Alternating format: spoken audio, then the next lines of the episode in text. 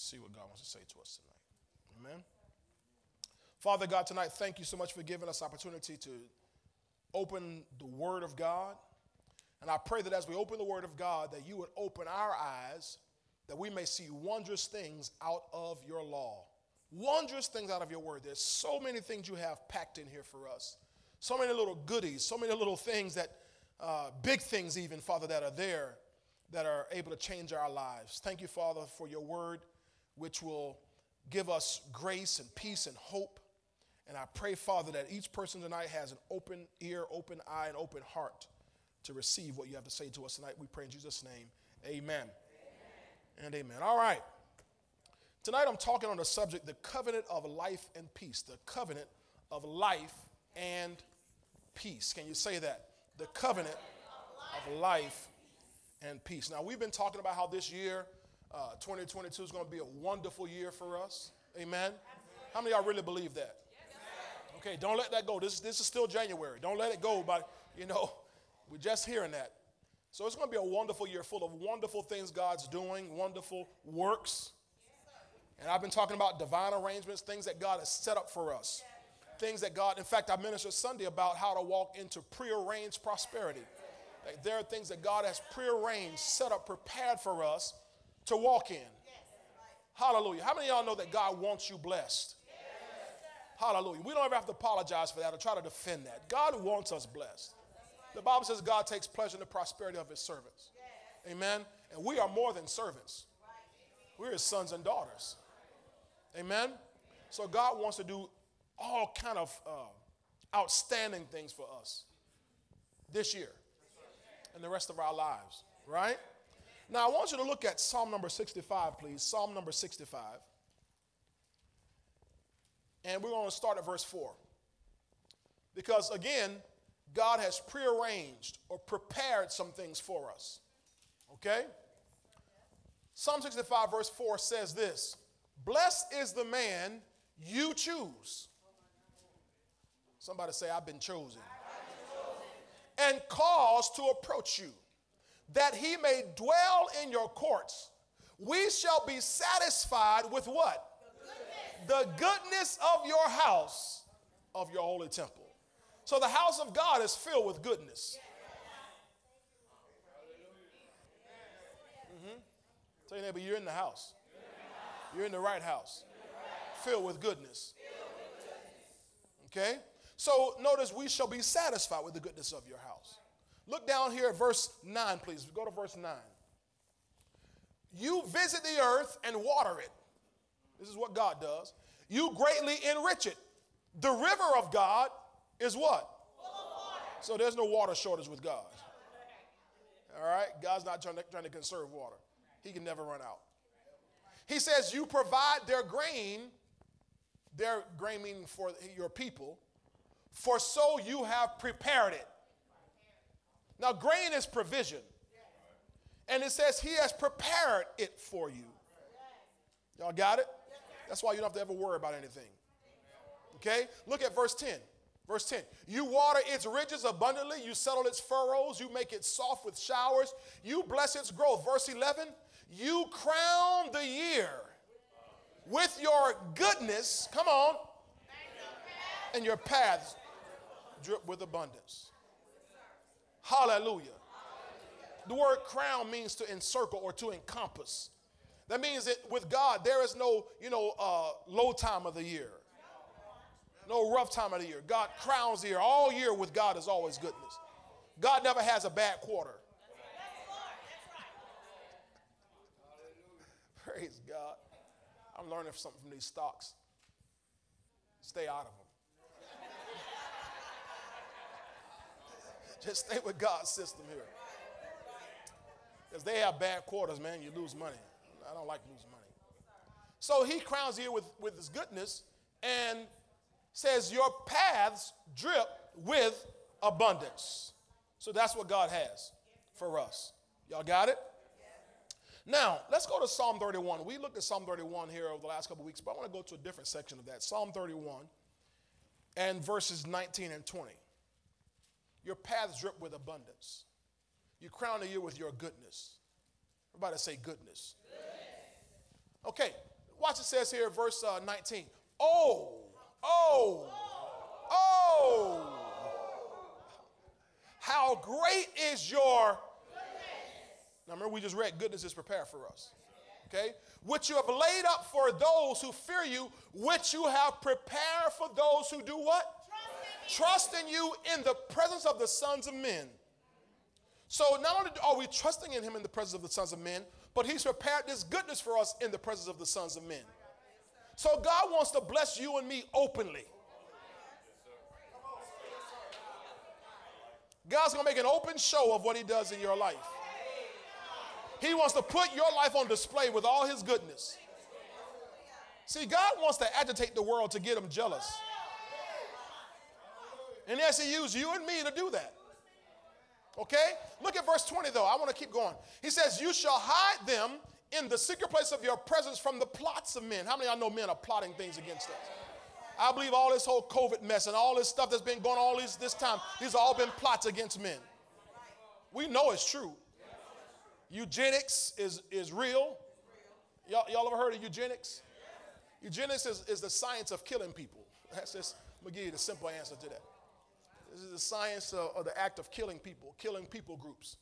That's what abortion is all about. Planned Parenthood is all about. It's eugenics, it's killing off people groups. That's right. Hallelujah. Thank you, Lord. That's why you don't ever vote for people just because they got a D after their name. So the same ones out to kill you. he says, You shall keep them secret in a pavilion from the strife of tongues. From the strife of tongues. So people are putting their mouths on, on God's people. But God says, I'm going to keep you. So we just saw in verse 19, I'm going to bless you. And then verse 20, I'm going to keep you. Now, if you remember, that was part of the priestly blessing we saw in the book of Numbers. Remember Numbers chapter 6, right around verse 24, somewhere it says, The Lord bless you and keep you? Y'all remember that? May the Lord bless you and keep you, make his face shine upon you, may be gracious unto you and give you peace. You know that whole priestly blessing? So God's, God's design is that you and I will be blessed and kept. I'm a kept man. Somebody say, I'm a kept man. I'm a kept woman. You know, do gender specific now. I want you to, don't mix your genders up. Just I want you to say the right gender. I'm a kept man. and I don't mean my wife is keeping me. And I'm, I got some sugar mama. I'm talking about God is keeping me, taking care of me, protecting me. Hallelujah. Every day I wake up, thank you, Lord, for keeping me and my family through the night. While we were sleeping and slumbering, had no clue what was going on around us sleeping so hard, somebody could have walked in the room. I would have known anybody was in the room, but God was keeping me. That's what happens when you have, happens when you have the peace of God on the inside of you. You don't sleep with one eye open. You got to sleep with one eye open. You're in the wrong house. Hallelujah. No, he said, I'm going to bless you and I'm going to keep you. Y'all got it? Glory to God. Now, again, God's blessing us and he's keeping us. Okay? and he's protecting us against all kinds of evil. There's all kinds of schemes and plots out here. Okay? But he's doing this openly so the world can see and know that he's the only God. That's why I was so blessed when y'all you went into that, that song tonight about, about him being, you know, you alone are God. I forgot how to I forget how the song even went now, but I know it was just powerful.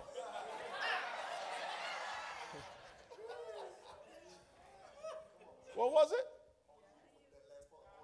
Only you are God. Thank you. You said it all together. Only you are God. Say it, only you are God. Right, that's what I want to know. No, that, but that's it. Thank you. But only, that's, he, God is out to prove something. Okay, you remember when, when, when, when God sent Moses, sent Moses down to Egypt to get the children of Israel out? And he said, listen, I'm telling you, he's not going to let you go. He said, You're going to show him some little, some little signs and wonders, but he still ain't going to let you go because I'm going to harden his heart. Why? Because I want to show him something. So God knew, in fact, God made sure Pharaoh did not let the people go so that God himself could, could toy around with Pharaoh a little bit. You go back and read your Bible, that's what it says. God said, I'm, going, I'm to show him my wonders. I'm, I'm sure he's not going to let you go except, but so I'm going to show him my, the power of my hand. See, why? Because Pharaoh and Egypt, they were worshiping all kind of idol gods. And they were trying to make the children of Israel worship these other gods. And God said, I'm going to release these plagues. Every plague that God released on Egypt was against one of their gods.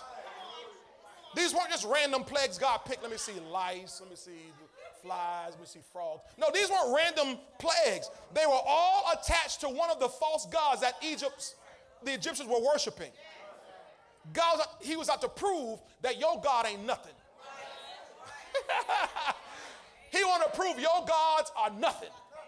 I'm the only real God. I'm the only real God.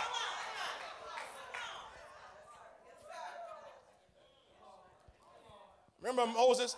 He, they, Moses, Aaron, Aaron threw down his rod, turned into a snake. So Pharaoh says, "Hey guys, throw your throw your rods down." They threw down their little sticks, and their little sticks turned into snakes too. Oh, see, we can do that too. Yeah, but Aaron's snake ate up their snakes. I'm the only God.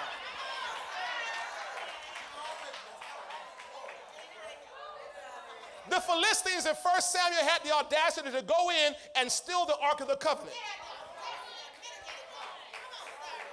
They took the Ark of the Covenant back to their, to their town and put it in the, in, the, in the temple of Dagon, their God.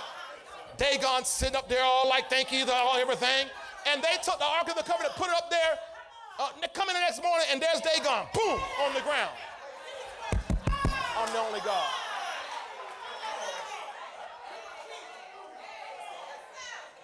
They say, oh no, that was probably just the wind blew it down. We're going to pick it back up, put it back up there. Come in the next morning, bam, falling down, it's all broken to pieces. God said, I told you I'm the only God. See, God is going to prove himself to this whole world that all the other gods they've been worshiping, all them gods you've been buying out of TJ Maxx, they ain't no real gods. I'm the only living God. And besides me, there is none else. Somebody say, My God is the only living God.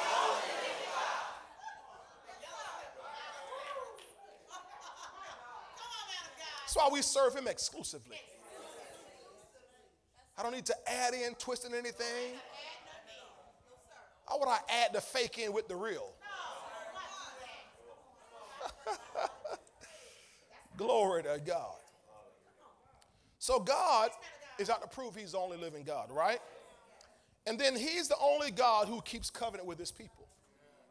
He's the only God who keeps covenant with his people. Okay?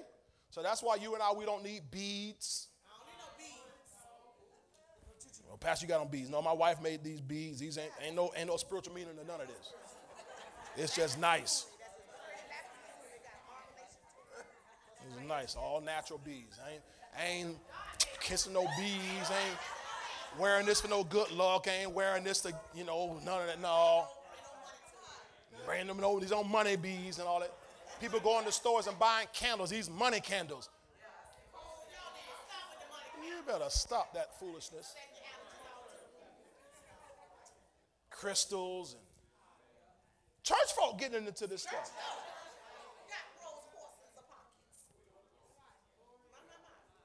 Remember my dad, hey, when I was growing up, my dad used always talk about church folk walking around with a rabbit feet in their pockets. What you doing that for? This lucky rabbit foot. My dad used to say, that rabbit show wasn't lucky.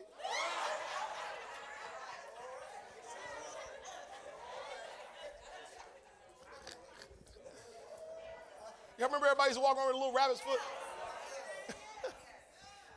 People get all this stuff, and God said, That ain't no real God. I'm the only, only, only real God. And I'm the only God who keeps covenant with my people. Okay? Now let's look at this in Deuteronomy chapter 7. Deuteronomy 7 and verse 9. Let me know when you get there by saying hallelujah. Hallelujah. Already? Golly. Did you have my notes already? Are you, are you seriously in Deuteronomy? God. What's my next scripture? okay, all right. Let's check checking. You know, if you get psychic over here or something. I'm just messing with you. I'm messing with you. prophetess. No, just, all right. So Deuteronomy 7, verse 9. Look at what it says. Therefore, know, matter of fact, can you read it with me? Okay, let's read it. Ready, go. Therefore, know that the Lord your God, come on. Say it again. He is Who is? He is God. The faithful God, come on. Who keeps covenant and mercy for a thousand generations. With Those who love him and keep his commandments. Therefore, know that the Lord your God, He is God. You need to get that in your spirit. The Lord my God, He is God. He is God. Not Buddha, not Allah. No, the Lord my God, He is God, the faithful God. He's faithful. What does He do in His faithfulness? He keeps covenant. Keeps covenant. A covenant is a contractual agreement, but beyond the power of a contract, it's an unbreakable thing. Contracts are broken all the time. People break their contract as soon as they want to change cell phone companies. They break their little contract. Or they break, you know, whatever. People break contracts, break marriage contract, break all. I mean, break break contract where they, you know, I got a monthly service on my hair. I break that, you know, people whatever. but you know that's no problem. It's you know, but the a covenant is is based on the strength of one party and the weakness of another. Now I want you to guess in this covenant who's the strong party. It's God. His strength is made perfect in our weakness. God is a God who keeps covenant and mercy. How long? Now, we're not anywhere near a thousand generations yet from the time he said this. We got many, many thousands of years ago before we hit a thousand generations. Okay? So God keeps covenant and mercy for a thousand generations with those who love him are, is that you? And keep his commandments. Okay? Now, keep that in mind. He keeps covenant. Everybody say he keeps covenant. Okay, look at Psalm 105, verse 8. Psalm 105, verse 8. You can just write it down. I'm going to move kind of quickly. Psalm 105, verse 8. Notice what it says here. He remembers his covenant. How long? So when we say a thousand generations, it's not really a thousand generations and that's it. A thousand generations is a poetic way of saying forever. You got it? So he remembers his covenant forever, the word which he commanded for a thousand generations. You got it? So he keeps covenant and then he remembers his covenant. Okay? Let's keep going here. Go to Psalm 111, verse 5. Psalm 111, verse 5. Thank you, Jesus. He keeps covenant. He remembers his covenant. Now watch this. Says he has given food to the poor. Oh, I'm sorry. He has given food to those who fear him. He will ever or always do what? Be mindful. So he keeps covenant. He remembers his covenant. And he's always mindful of his covenant. What does it mean to be mindful? You know, we're talking about the word mindfulness. Ugh. He's mindful means he's always aware, always thinking about his covenant. God, what you think about right now? My covenant. Think about that promise I made. Think about that agreement that I made. And I'm making sure everything, I'm working everything account, according to the counsel of my will to make sure that covenant stays in force. Remember Deuteronomy chapter 8, verse 18? You don't have to turn there. Deuteronomy 8, 18, when he says, uh, You shall remember there's a Lord your God who gives you power to get wealth. Come on, why? That he may establish his covenant which you swore unto your fathers, right? So God, he says, I, I made a covenant. So to keep make sure that covenant is upheld, I got to give you power to get wealth because the covenant was a wealth covenant. Okay, that didn't move anybody. The covenant was a wealth covenant, a wealth of a, a- an abundance covenant. So I have to give you power to get wealth so that this covenant can be established. In uh, media, put up Genesis 17 7. Genesis 17 7. Genesis 17 7. God says, And I will establish my covenant between me and you and your descendants after you and their generations for an everlasting covenant to be God to you and your descendants after you. So then in Deuteronomy 8:18, when he says, I give you uh, power to get wealth so I, so I can establish my covenant. See, this is a wealth covenant. So I said, he says, I got to do something about it. Why? He's always mindful of his covenant. That's the point I'm making to you right now. He's always mindful of his covenant. So he's always moving things. He's always arranging things. He's always shifting things because he's thinking about the covenant, even when you're not. Let's be honest. And this is what point I'm going to try to bring out tonight. Most Christians are not even thinking about the covenants. Most Christians I've never even heard of the covenants. Am I right about it? How many of y'all ever heard of the Adamic covenant? That's six of y'all. Adamic, the covenant God made with Adam. The Noahic covenant, the one he made with. Or how about the Abrahamic covenant? Covenant? how about the Davidic covenant he made with? How about the Solomonic covenant? How about the Joshuaic covenant? What about the salt covenant he made with? No, I'm just, no. I knew, I knew somebody was going to go there.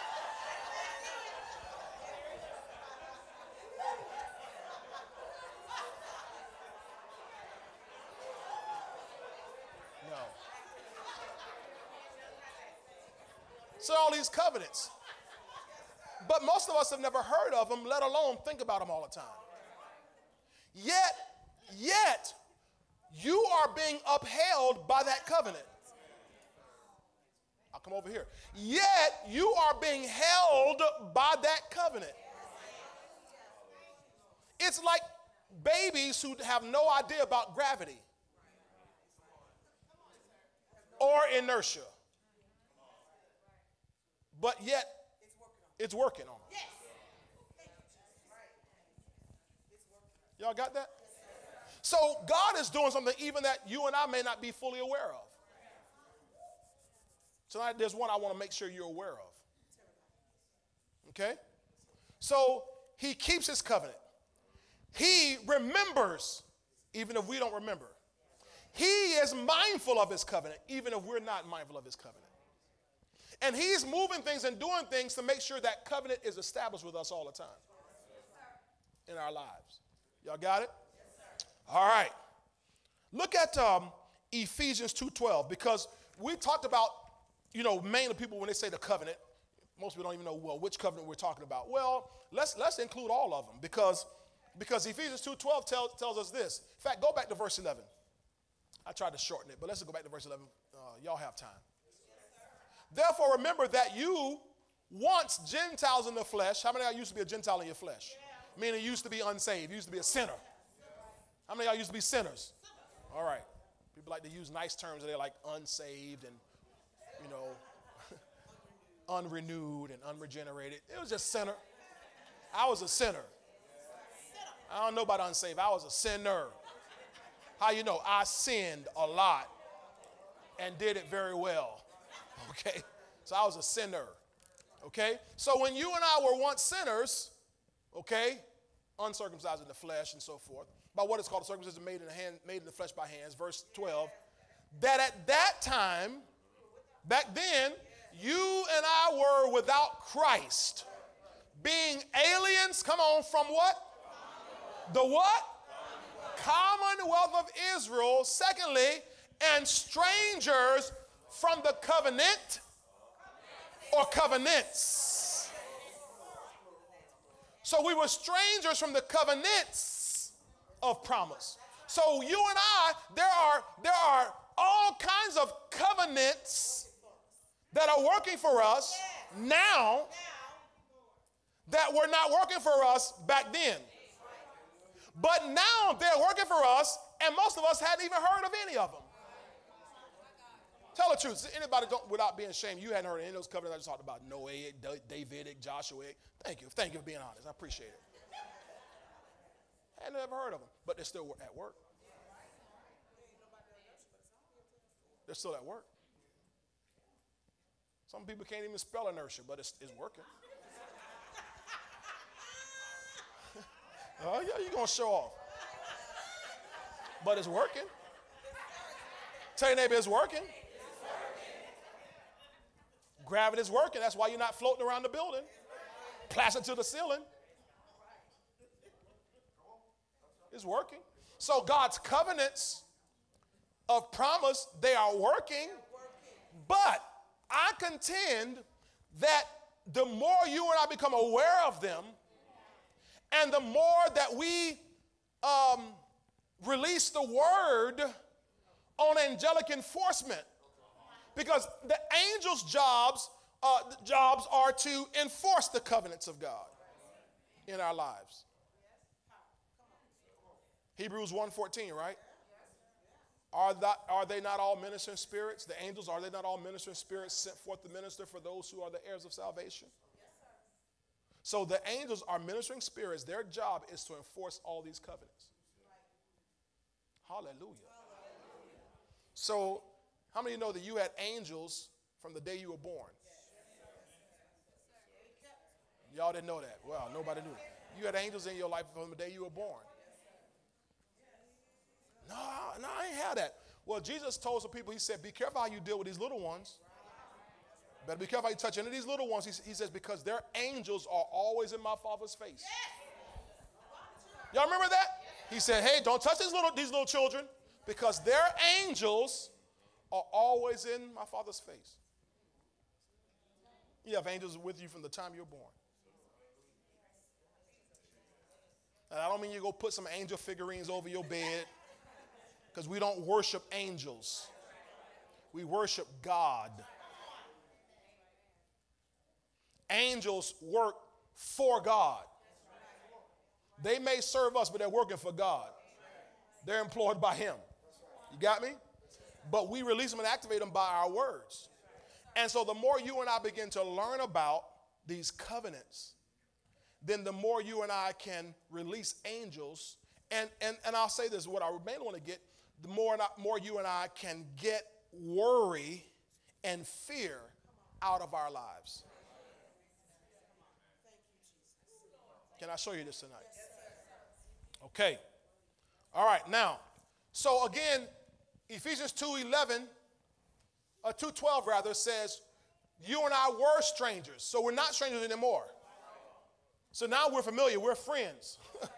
With the covenants of promise, at that time we had no hope and we were without God in the world.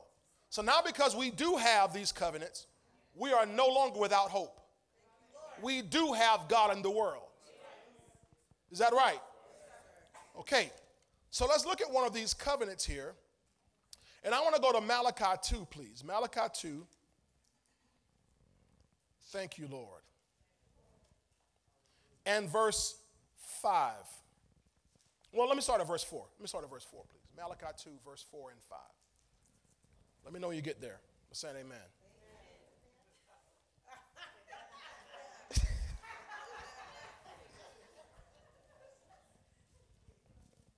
Okay. Says here, then you shall know that I have sent this commandment to you, that my covenant with Levi my covenant with Levi. So here's another one we didn't mention the Levitical covenant. God's covenant with the Levites may continue. May continue. God's intent is that this covenant continues, yes, says the Lord of hosts, says the God of angel armies, says the Lord of financial transactions. Verse 5, now watch this. My covenant was with him. Here it is one of life and peace. And I gave it to them, gave them to him, gave them to him, that is life and peace, to him, that he might fear me. So he feared me and was reverent before my name. All right. So this covenant with Levi what we can call this Levitical covenant is the covenant of life and peace. Everybody say the covenant, of life and peace. Now remember now, we were strangers to the covenants. But now you and I have been brought into these covenants. So one of the covenants that, that is on our lives, this is a covenant I pray every single day I get up. I say, God, I thank you for your covenant of life and peace. When I get on a plane, Lord, I thank you for your covenant of life and peace. When I lay down at night, I thank you for your covenant of life and peace. When I'm praying over my wife and my children who are driving somewhere, you know, Alexis is driving around Georgia and Olivia gets in the car driving places, and my wife gets around driving places, and I get in the car driving places. And I say, Lord, I thank you. Because you know the roads are dangerous. And I thank God for the angels that are here to enforce this covenant of life and peace. But this is this is big, boy. How many of y'all ever heard this one before? You heard this one before? Okay, good. Good. Good. You about to be educated. I want to learn you something tonight. This is the covenant of life and peace. This is one I want you to make sure you write it down somewhere. You have it. You begin to commit this to memory. Hallelujah. I have with God a covenant of life and peace. But what's it all about? Life and peace. This it don't take a rocket scientist. In fact, it would take a theologian to mess this up. But what do you get with this covenant? Life and peace. It's so simple, Sister Hattie. I like it. When I found this one in the script, I said, wow, that's my covenant. That covenant is, is given by God, which means God's responsible for keeping his end of it.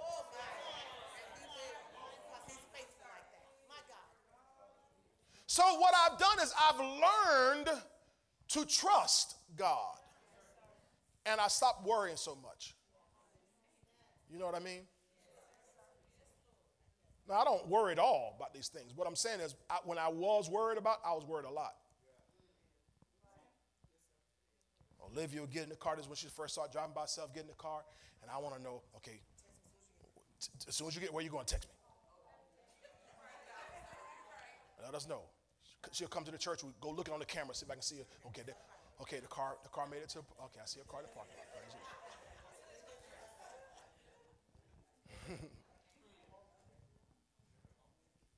now, where are these thoughts of fear coming from? From the devil. He's gonna hound us like a hound dog with fear. Anybody ever been through that? Well, we got, you got to resist him. With what? Thoughts? With what? Words. You can't resist thoughts with thoughts. You can't defeat thoughts with thoughts. You have to put words out there that squash thoughts. That's right. Hallelujah. So when I got a hold of this covenant of life and, of life and peace, I began to release those words. No, I have a covenant of life and peace. My family is covered by this covenant of life and peace. At the onset of this pandemic and all the kind of things were happening, people were getting sick and dying everything, I, I began to pray it over this whole church. No, this church is covered by a covenant of life and peace.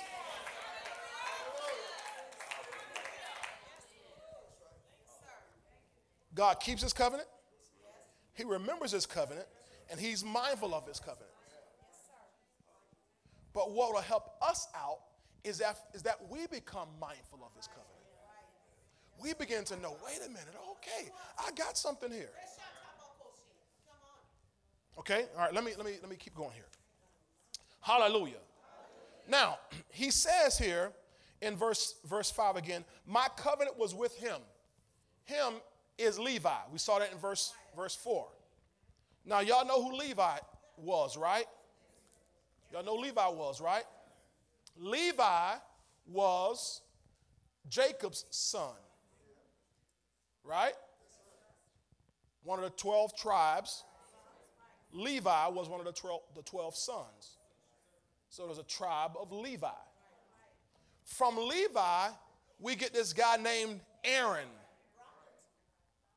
The priesthood is started with Aaron. Aaron follows Moses, right? All right? Moses is a prophet, Aaron is a priest. So the priesthood is instituted through Aaron from the tribe of Levi. And the gift God gave to Aaron for being Moses' assistant was that I would bless and, and take care of your whole tribe, all your descendants. I give them the responsibility of being priests unto me for the people. Okay? So he makes a covenant with them of life and peace. Okay, all right, now I'm gonna help you because you're looking like, uh oh. Okay. All right, now. So again, this covenant was for those who serve in the priesthood. In, in the old covenant or the Old Testament, if I, I want to make, I don't, I don't want to confuse you with words here. This covenant from the Old Testament, which is the old covenant, that's the Old Testament is a one big, you know, okay. So the old covenant distinguished between the people and the priests. The priests were one thing, the people were another. All right? But even with that, everybody could be blessed. Look at, let me give you, give you a scripture. Just put on the screen for me, please, media. Psalm 115. You can write it down. Psalm 115, verse 12 and 13. I want you to see this. How God, under the old covenant, always made a distinction. Says in Psalm 115, verse uh, 12, says, The Lord has been mindful of us. He will bless us. He will bless the house of Israel. That's everybody. Now he shrinks down and says, He will bless the house of Aaron. That's, that's the Levitical priesthood. So notice he distinguishes them. Okay, then he goes on to say in verse 13, He will bless those who fear the Lord, both small and great. So everybody gets blessed, but God puts this distinction under the old covenant. Right? Okay, go to another place here. Jeremiah 31, verse 14. Jeremiah 31, verse 14. Watch this. So God will bless the people and he'll bless the priests. That means just like God will bless people, he'll bless the preachers. God doesn't want rich preachers and poor people. Does he want poor preachers and rich people. He wants all his people blessed. Come on now. Okay, Jeremiah 31, verse 14. It says here, I will satiate the soul of the priest with what? The soul of the priest with abundance, and my people satisfies just another word for satiated with my goodness, says the Lord. So he's gonna take care, of every, take care of everybody. I mean, the people don't have to be jealous of the preacher, and the preacher don't have to be jealous of the people. The preachers don't need to rob the people, manipulate the people to get anything. God said, I'm going to take care of the preachers and I'm going to take care of the people. Got it? Everybody say Old Covenant. All right, now. So that was the tribe of Levi, the Levitical priests. But under the new covenant, we are all part of the priestly tribe. We know the scripture in, in 1 Peter 2 9. 1 Peter 2 9, but you are a chosen generation. Come on, a what? A royal priesthood. Come on, what else? A holy nation. His own special people. Okay? So we are a royal priesthood. Who? Everybody. Everybody. Everybody in here tonight, you're a part of the priesthood. Glory to God. Now, I don't know if y'all happy about this yet or if you get it. Because you just qualify for a different level.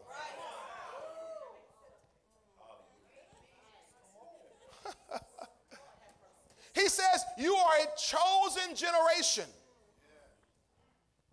Now, that word generation, just I want to make sure you know this because this, this is important to get this here. He says chosen generation before he says royal priesthood. The word generation is the Greek word genos. Genos. Like where we get gene from. Genos. Look at what it means kindred, offspring, family, stock, tribe, nation, a nationality or descent from a, a particular people. So I want to make sure you see the word tribe in there. Do y'all see it? so you are a chosen tribe. Under the old covenant, the tribe of Levi got this Levitical covenant, got the Levitical blessing. But now, under the new covenant, ye are. That's what King James, ye are. Ye are.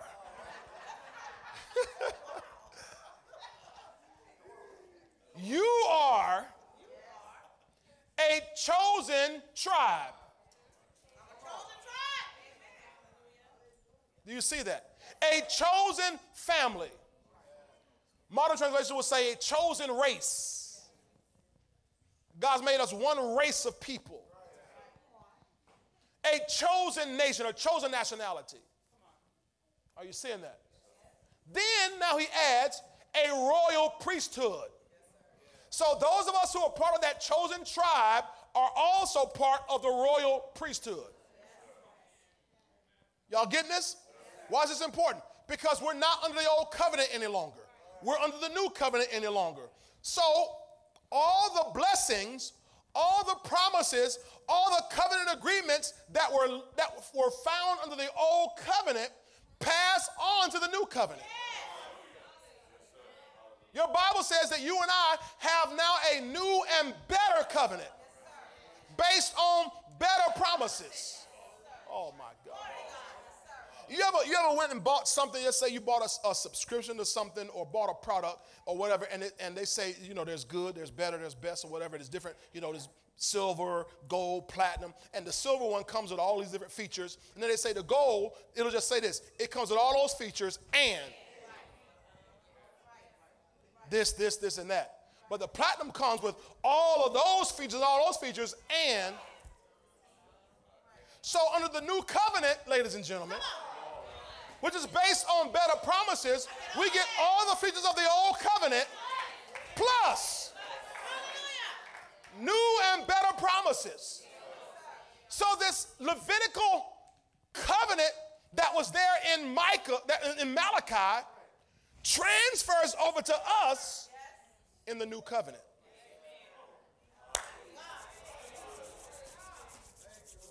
Are y'all getting this tonight? Revelation chapter 1, verse 5 and 6.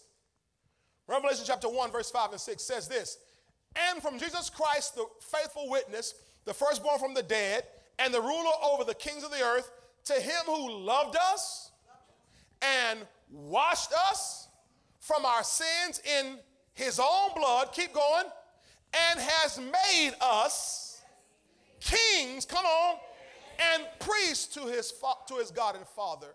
To him be glory and dominion forever and ever. Amen.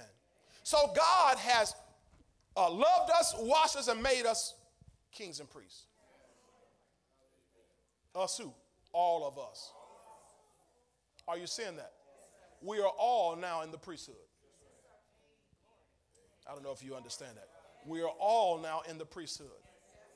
But I don't have a collar. You don't need a collar to be in the priesthood. I'm not a preacher. You don't need to be, be a preacher to be in the priesthood. You are a priest to God. You are a priest to God. You serve God as a priest. And if you do, then that means you are part now of that Levitical covenant. Praise the Lord. What is that covenant? It is the covenant of life and peace. boy, boy, boy. Hallelujah. Now, go back to Malachi 2, verse 5. Malachi 2, verse 5. My covenant was with him, one of life and peace. Now, the word one is italicized, which means it was added for clarity. So we can re- really read it this way My covenant was with him of life and peace. So my covenant is of life and peace. That's the covenant you and I have with God, that God has made with us. It's a covenant of life and peace. You have that. All right, now this word life, this word life is the Hebrew word kai. Kai. See that?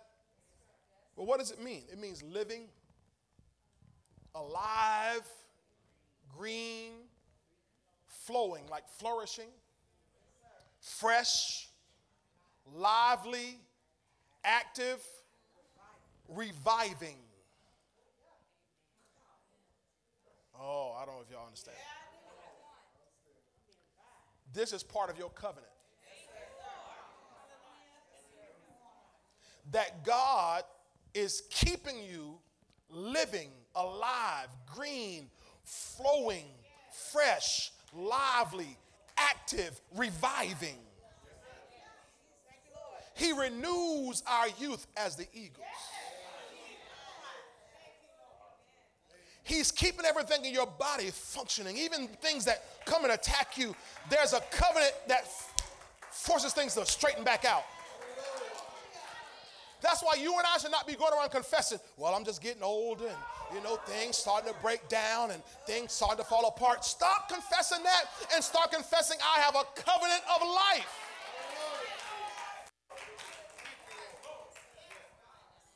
Yes, sir. Though the outward man perish, the inward man is being renewed day by day. So if you and I live by the inward man and not the outward man, the inward man will overtake what's happening to the outward man. How do you know? Because the Bible says that a man's spirit will sustain him in sickness. It means even when sickness hits your body, if it hits your body, if your spirit is strong, if your spirit is vibrant, then your spirit will overwhelm the sickness that's attacking your body. That's why the devil works so hard to crush your spirit. If he can crush your spirit, then anything attacks you, you're, you're, you're, you're done.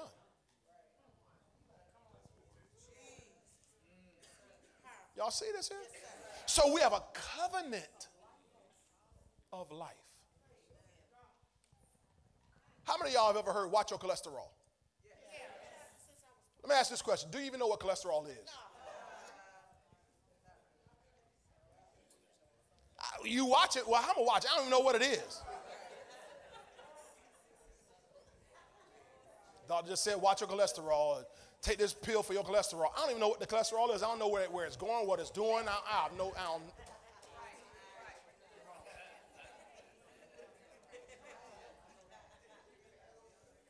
When you go and you eat healthy food, right? They say eat healthy foods because you get all, all the vitamins and nutrients. You don't see them. But you know they, supposedly they going in there and doing something. Right?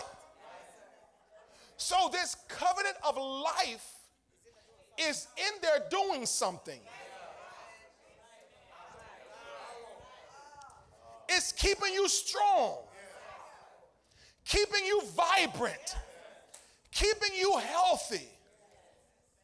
If you run into somebody who went to school with you, they graduated in your class, they look 25 years older than you.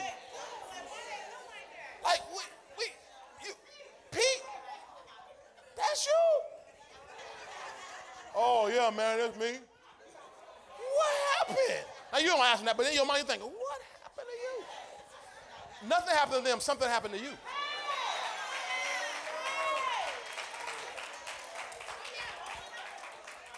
Their body's going through the natural course of nature under fallen man cursed state. But you have been renewed. You have been revived. You have a covenant of life that's working on the inside of you, that's keeping you strong and healthy. And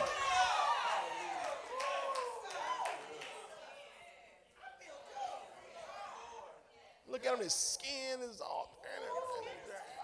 What's wrong? Oh my God, what's Almost hate to go to the class reunion. All y'all graduated with me. I don't recognize y'all.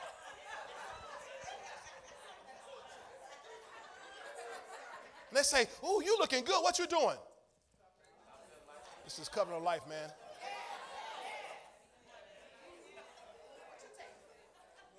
Something on the inside that's working on the outside. There's a force working in me. It's a covenant of life. And not only that, that covenant of life is protecting you and keeping you. Hallelujah. In Psalm 91 and verse 16, with long life, I will satisfy you and show you my salvation. That's a covenant right. So you and I have to learn the covenant. And we use our mouths to enforce it. Because you have an adversary, the devil, who's coming against you at all times, trying to catch you off guard, trying to catch you slipping. And he wants to put thoughts in your, in your mind and get you speaking something that is anti covenant. That's why I refuse to let anybody, you know, uh, Pastor, you turn 50, you over the hill. What? what? Shut your mouth. To speak no such a thing. You're getting older. No, I'm getting younger. He renews my youth as the eagles. You understand what I'm saying to you? I know all y'all faith giants and y'all know we got to speak right and speak right. No, I'm talking about speaking with understanding. See what this tonight, hopefully, what this does is it gives you a little more ammunition. Hallelujah. I shall live and not die, declare the works of the Lord.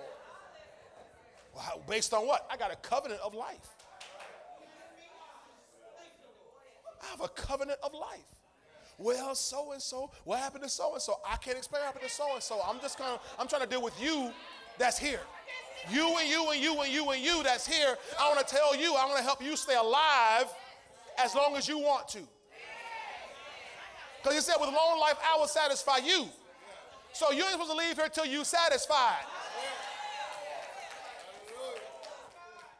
But what's going to keep you living? There's a covenant of life.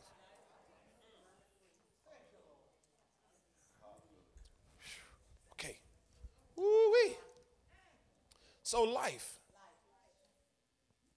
So everybody say, live long, live, strong. That's, that's this covenant of life that you have, all right? Then he says it's a covenant of life and peace. Life and peace. It's the Hebrew word shalom. Oh, I know that one. It means completeness. I mean, it, this one is full all by itself. Completeness, soundness. You look it up in, in, the, in the Greek, it's soundness of body and soundness of mind. Your body's sound. Everything working right. Soundness of mind. Welfare. Faring well. This ain't government handouts. This is welfare. You're faring well. Peace. Safety. There's welfare again in there for some reason. Health. Health. So here goes health again. Peace includes your health. It's a covenant. I've covenant health. Hallelujah. Say, I have covenant health. Thank you, Lord. In other words, it's a covenant right.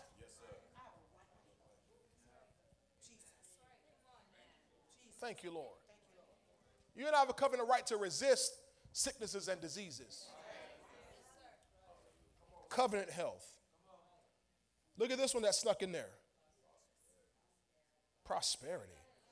Y'all said it like y'all are scared. Prosperity. Pastor snuck in there. It's in the book. I didn't make this up. It's, it was in there. This peace means your prosperity. You have covenant prosperity. Covenant prosperity means you have a right to prosper. You have a right to be successful in every area of your life.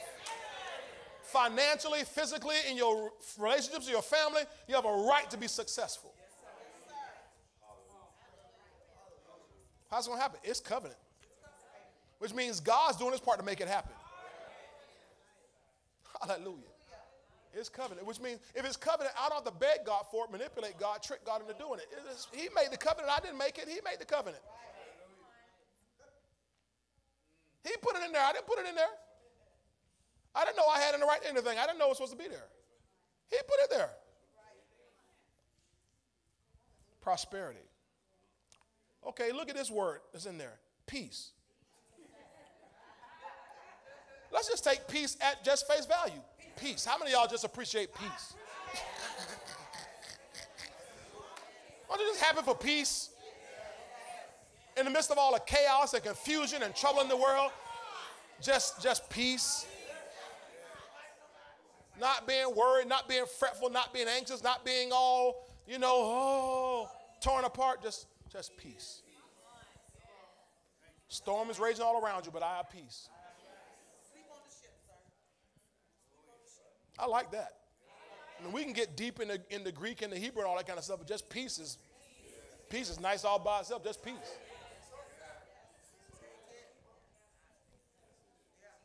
Quiet. Quiet. How many of y'all enjoy some quiet from time to time? Look at that, peace and quiet right next to each other.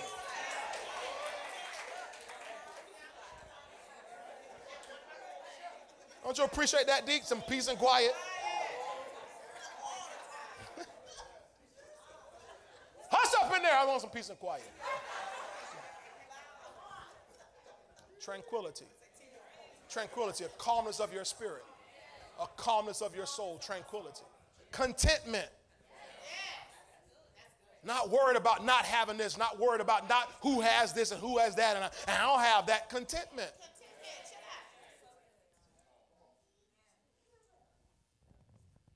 Peace again. That's three times a peace. And then friendship.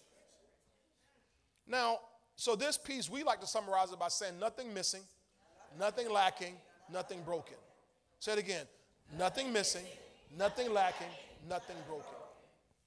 That's what that completeness is in your life. We don't, we're not missing anything, we're not lacking anything, and nothing's broken in our lives. Hallelujah. Anything broken is a violation of your covenant. Anything missing is a violation of your covenant. Anything lacking is a violation of your covenant. Now, if you get violated, don't just sit there and let that, the devil just violate you. No, you better. no, I have a covenant right to peace. I have a covenant right to prosperity. I have a covenant right to soundness in my mind. Mine start getting all fuzzy, you know, I sound like I, I can't remember stuff. No, that's a violation. I have a covenant right to a sound mind. I'm just saying, well, you know, when you get older, first things start to go as memory. Shut up. Speak right. I have a covenant right to a sound mind. The memory of the righteous is blessed. I'm not being mean to you. I'm just saying when I say shut up, y'all forgive me for that. I just want you to get this fact that we have a covenant right to all these things. You want some quiet? You got a covenant right to quiet. Quiet in your life, peace in your life, settle down in your life.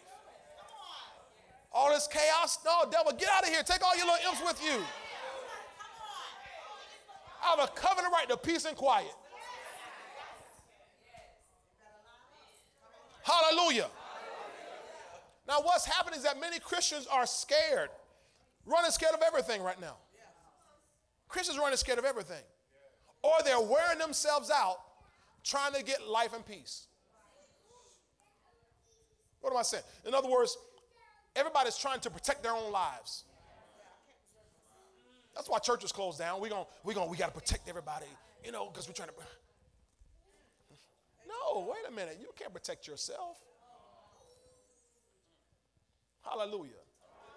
Now, you, you know, I'm not saying go out and run in the middle of 34th Street at 5 p.m. I'm not telling you do anything stupid like that. I'm, I'm talking about, I'm talking about God is our protector. He's our keeper.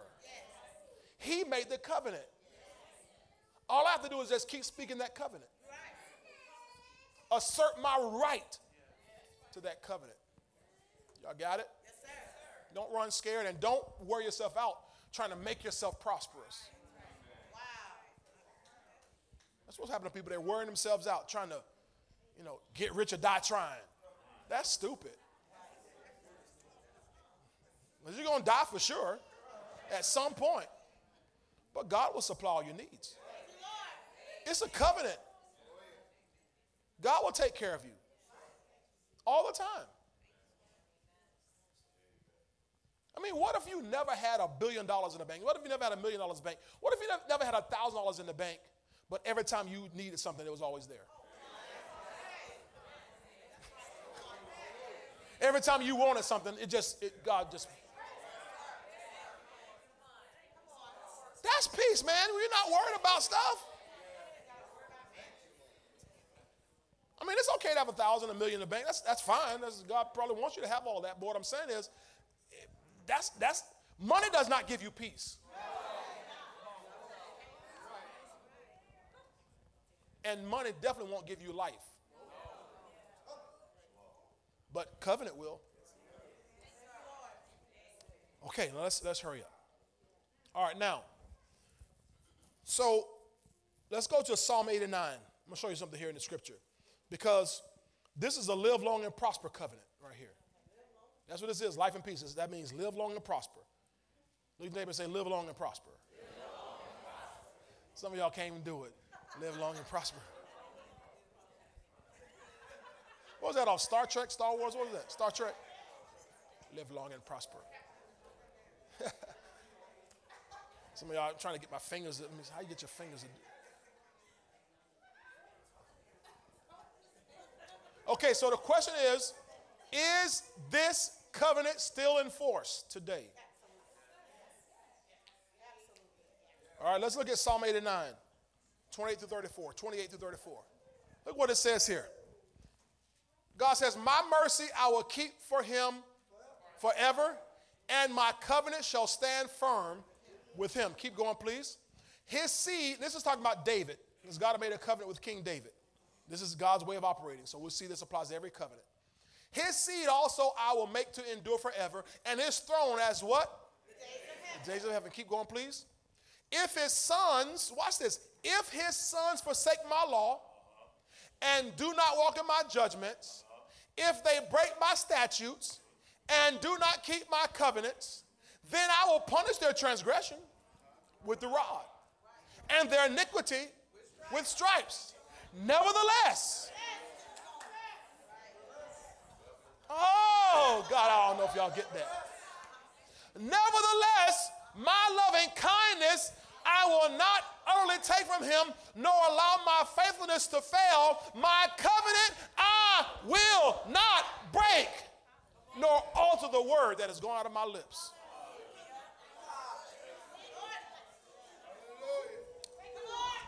Here's what you understand about, about covenants. A covenant, thank you, Lord. How many of y'all ever heard of a blood covenant? Okay. That's what God made with Abraham, blood covenant. Right? Mm. Okay, I'm going to say it. Try to say it as up here as I can. That's what marriage is in its original plan a blood covenant. That when a man marries a wife who's a virgin, they enter into a blood covenant. You understand how? All right, good. I can skip past that. Okay, you understand? All right. It's a blood covenant. Okay?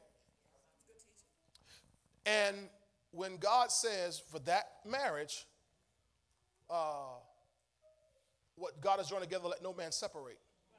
And we say in the marriage vows, till death do us part. Why? Because we entered a covenant.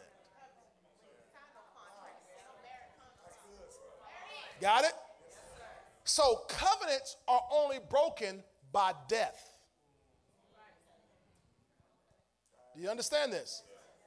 So for God to break his covenant, he'd have to die. I'll come over here. For God to break his covenant, he'd have to die or cease being God. And the Bible declares in the book of Psalms that from everlasting to everlasting, you are God. So he says, My covenant, even though I had to punish him, even though I had to get, get with him, get the butter from the duck, as we say. You know, it's kind of like a parent. Even though I, I had to whip my child, I still love him. I'm still going to feed him. I'm still going to house him. I'm still going to give him a place to sleep and all that kind of stuff. I'm still going to take care of him. I'm going to beat their butt now, but I'm going to still love them. So this is what God says. Even though I had to punish, he said, but my covenant I will not break, nor alter the word that is going out of my lips. Why not? Because to break the covenant, he has to cease being God. Okay, that, that helped you, right? Uh, Jeremiah 33, verse 19. Let's try to wrap this up here. Jeremiah 33, verse 19 through 21. It says, And the word of the Lord came to Jeremiah, saying, Thus says the Lord, if you can break my covenant with the day and my covenant with the night, so that there will not be day and night in their season. He says, if you can break the agreement I have with day and night, verse 21, then my covenant may also be broken with David, my servant, so that he should not have a son to reign on his throne. Just stop there. So if you can stop day and night from happening, then my covenant can be broken. Now, how many of y'all know in thousands of years, nobody's ever been able to stop day and night from happening? So he says, since you can't do that, then my covenant cannot be broken. I'm trying to get you to understand that this covenant is still in force. He says, then my covenant may also be broken, so we know it can't, so that he should not have a son to reign on his throne. Now, watch what he adds here. Because he's talking about his covenant with David, but he adds here, and with the Levites, the priests, my ministers.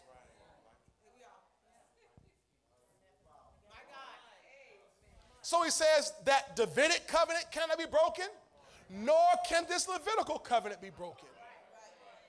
So that covenant, even though, because if you go back and read Malachi 2, the, the begin, beginning of that, the rest of Malachi 2, you'll see what God said, the priests let me down. These doggone priests, they were corrupt, they wasn't doing right. And I, I had to punish them. I had to get rid of all them guys. But it didn't change my covenant. The covenant is still there. And whoever will obey God, whoever will keep his commandments, whoever will serve him, that covenant still applies to you. If a thousand people drag off and walk off from, the God, from God, if you still walk with God, it'll just be you and him in covenant.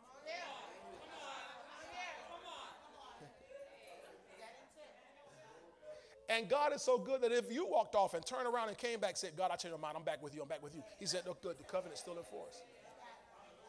Thank you, Lord. Thank you, Lord. Thank you, Lord. All right. Can I have 10 more minutes? Okay. Real quick, I'm going to answer this question. I'm going to give you four scriptures. Write down Romans 8 6. Romans 12 2. Y'all got those so far? Romans 8 6, Romans 12 2. Colossians 3 1 through 3 and Proverbs 3 1 through 2. Romans 8 6, Romans 12 2, Colossians 3 1 through 3, and Proverbs 3 1 through 1 and 2. Yeah, Proverbs chapter 3, verse 1 and 2. Now, Here's the question We have a covenant of life and peace, right? So, how do I walk in the reality of that? How do I walk in the reality of that? In its, in its full potential. Because even though that covenant is working in my life unbeknownst to me, is that really a word? I hear people say that unbeknownst to me. Is really a word? Okay. Somebody use it. Unbeknownst to me. How do I get it now that it's known to me to operate in its fullness? In other words, its covenant isn't just underlying in my life, but it's actually really active and I'm moving, operating in it. You understand that? All right, number one, Romans 8, verse 6. For to be carnally minded is death, but to be is. Y'all have heard that scripture before? Whoa! Life and peace. That's the same thing we read back in Malachi, too.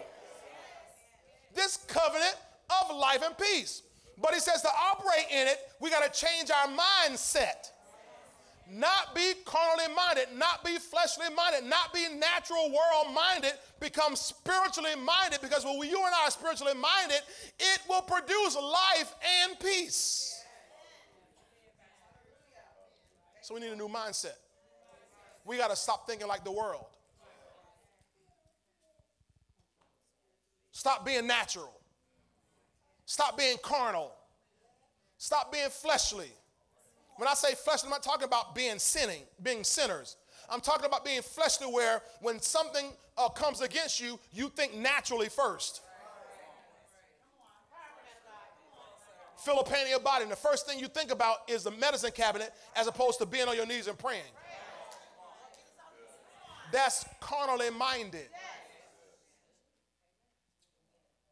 To be carnally minded is death. But to be spiritually minded, have a spiritual mind, is life and peace. Y'all know that one already, don't you? Okay, the next one, Romans 12, 2. This is how you walk in it. This is how you get spiritually minded. And do not be conformed to this world, but be transformed by what? The renewing of your mind. So I got to become to become spiritually minded. I got to now renew my mind. What does to renew my mind mean? The word renew means to, to renovate, to remodel. To remodel, sometimes you got to take stuff down to the studs. You got to pull off all that old sheetrock and all that old plaster and all that old, uh, uh, uh, what you call it, the, the uh, insulation, all that kind of stuff that's all damaged and everything. You got to take it down because you want to re- renovate that, that room, that building. You got to take it all down and start over. So that means you got to put away all the things the way you've been trained in your mind. Every one of us, we, we, come, we come to God already trained in one way. We come to God trained by this world on how to think. So what we have to do now is we, once we come to God is retrain our minds not to think like the world, but to think like the Word. What does the Word say? What does God say about this thing? And when you and I get transformed by the, by the renewing of our minds, now we move from being carnally minded to being spiritually minded. Jesus says, says, The words that I speak, they are spirit and they are life. Y'all got it? This is good. Y'all are getting this here. All right, Colossians 3. That was the third one, right? Because once I renovate my mind, I got to do something with it now. Colossians 3 1 through, 1 through 3 says, If then you were raised with Christ, seek those things which are above, where Christ is, sitting at the right hand of God. Verse 2 Set your mind, come on, on things above and not on things on the earth. So set your mind. So once you adjust your mind, that's what we, we just read about in Romans 12 2. Once you adjust it, now you set it. Hallelujah. Anybody, you have these cell phones, you, you adjust something on your cell phone, but you got to click save, or else you lose it. The settings don't, don't, don't change. I thought I set that. You did, but you didn't save it. That's ever happened to you? You did something really important and you, oh my God, I forgot to save that. Hallelujah. You thought you changed your alarm when you went on vacation and you said, I'm turning my alarm off. And all of a sudden you, "Ah, ah, ah," five o'clock in the morning. Why? Oh, your alarm. I thought I, ch-. Yeah, you did, but you didn't save. So once you and I renew our minds, we now have to set it, lock it in.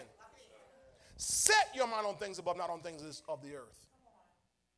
That means that you don't come in here and hear Pastor pre- t- uh, preaching something and yeah, oh yeah, this is how we operate, but go back out there and start thinking like the world again. You heard it, but you didn't set it. Tell neighbor you got to set your mind. Adjust it and set it. Renew it and set it. When you set it, when you fix it, you don't keep, you're not double minded anymore. If you find yourself double minded, it's because you've not set your mind yet. When concrete is set, ain't no ain't nothing you can do with it. When plaster is set, some of y'all used to used to play with uh, clay. Clay, you, you make your little, you know, used to make a little something for your mama when you was in third grade. and it looked like it looked like whatever.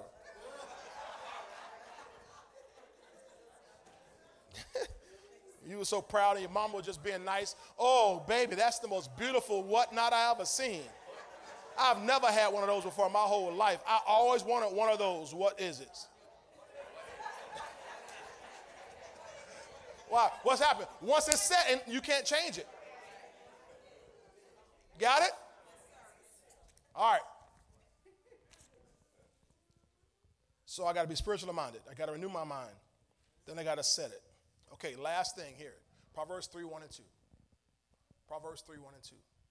My son, do not forget my law, but let your heart do what? What happens when you and I keep God's commandments? For length of days and long life and peace, they will add to you. Boy, is this helping anybody tonight? So when once I've now got my mind set, I keep the word of God every day. Whatever God's word, written word says, I do it. Whatever God's spoken word says to me, I do it. Because every time I do it, what He's doing, because of that covenant, He's enforcing in my life life and peace.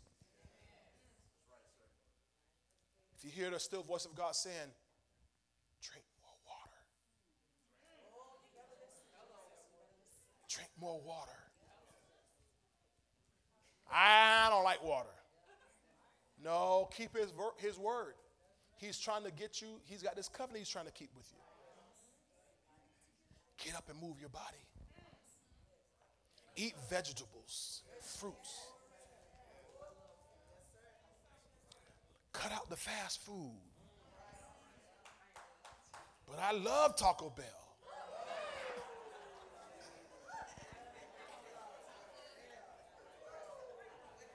Pastor, stop now.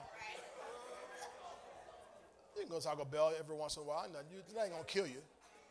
It just doesn't add life to you, though. Whatever God wants to do in your life, He's adding life to you.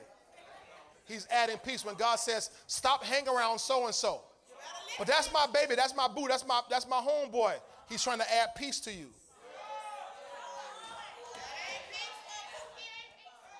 God says, "Stop watching that." But I like watching that. I'm in the I'm in the middle of the series. Well, you the one can't sleep at night. I'm trying to add peace to you. I'm trying to keep my covenant of life and peace with you. He says, stop spending that money over there. But I gotta have that. I gotta get my nails did. What? No, he's trying to get you prosperous. He's keeping this covenant with you. Nothing wrong with getting your nails done. Don't get me wrong. I'm not talking about that. I'm talking about what if God tells you, hold off on that for a couple months. You understand? Will he do that kind of stuff? Oh, yes, he will. Oh, yes, he will. You and I got to be flexible. Don't resist God and do whatever he says because he's trying to enforce what's on his mind. That's your, your life and your peace. Amen. This is my covenant right. Oh, Say, I have a covenant right, to life, and peace. That's God's desire for my life. That's my desire for my life. So I'm renewing my mind, and I'm setting my mind, I'm fixing my mind on things above, not on things of this earth. Whatever God says, I'm doing it. Amen. That's how you walk in life in peace. Come on, give God a big hand- up of praise. Stand to your feet. Stand to your feet tonight.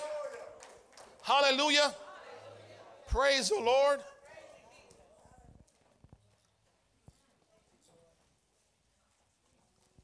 Hopefully, you all now know something you didn't know when you came in here the covenant of life and peace. You may not remember to say this every day, when it comes to your mind, just, just speak it out. I try to pray it every day ever since Apostle Durban came and talked to us about that hedge of blessing and that hedge of protection. And I actually did what he said. I walked around my whole property and released those angels, the whole property. So when I get up in the morning, I just say, Thank you, Lord, for that hedge of blessing and hedge of protection around my family. When we leave the house, thank you for that hedge of blessing, hedge of protection. Angels enforce the covenant that we have with God. Amen. Now, again, it's working on you already. But what happens when you and I become mindful of it? You and I speak it. Now it goes into overdrive. You'll start seeing more life and more peace than you, than you ever had before. How many y'all can use more life and more peace? Amen. It's yours. It's yours. Amen. Listen, we're getting ready to leave. We'll see you again on uh, this coming Sunday. It's going to be a great morning, Sunday morning. Uh, our choir is going to be ministering on Sunday. I'm excited about that. I love hear choir ministering. Amen. It's going to be a great day. Apostle Durber will be here ministering to us in the Word of God. Again, one service only, so it's going to be a great time, and we're going to just uh, get